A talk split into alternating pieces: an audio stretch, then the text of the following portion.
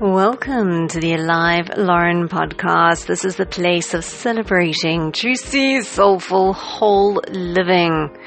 And today you're on board for a blessing. If you scroll back in time, you shall find episodes that celebrate business as a force for good, always around 10 minutes, just sharing the amazing stuff that is going on out there and hopefully to return to those episodes too soon. But today we have a blessing.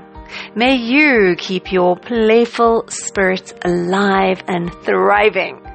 It's a blessing, a wish from my heart to yours. So, as always, the invitation to take a few moments to slow down, to breathe, to just really look at the picture.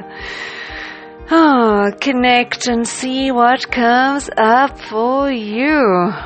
Hmm, oh my. I can't even recall the last time I had a bubble bath.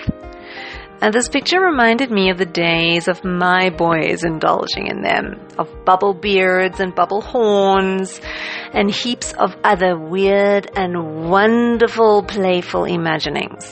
And I found myself smiling widely.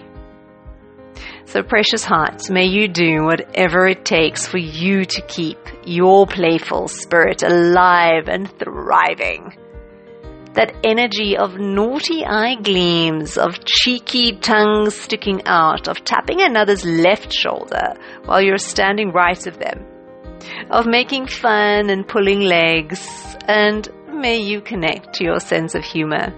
Most especially in those times when the bubbles may be clouding and concealing things and it may seem like there's nothing to be playful about. And in these times, should you lose your connection, May you encounter another who hasn't, who engages, and who in a moment playfully jolts and reignites your spirit of play, of presence, of gratitude, of happiness for no reason, of love for no reason. So may it be. So much love always.